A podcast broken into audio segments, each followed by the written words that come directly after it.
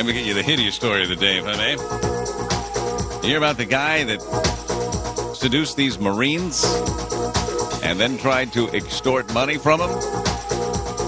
Happened in Raleigh, North Carolina. The guy's being held on a million dollars bail. He's accused of trying to extort the Marines after he got them liquored up and then took them hungrily. The Marines, who range in age from 18 to 22, are so embarrassed over this whole thing, they're reluctant to turn evidence against the guy. The six Marines, identified only by their initials and court papers, traveled to Raleigh, hoping to make some extra cash. The guy advertised for people wanting to do yard work, so these Marines showed up to do the yard work. Instead, the guy invited them in, have a couple of drinks, couple led to a couple more. After he got them liquored up, they went to gamma.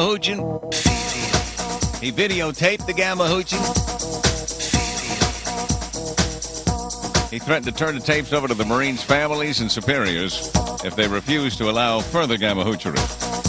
Fortunately, they went to the cops. Police arrested him, and they did retrieve the videotapes and photographs. One investigating officer says the young men are so worried about discovery they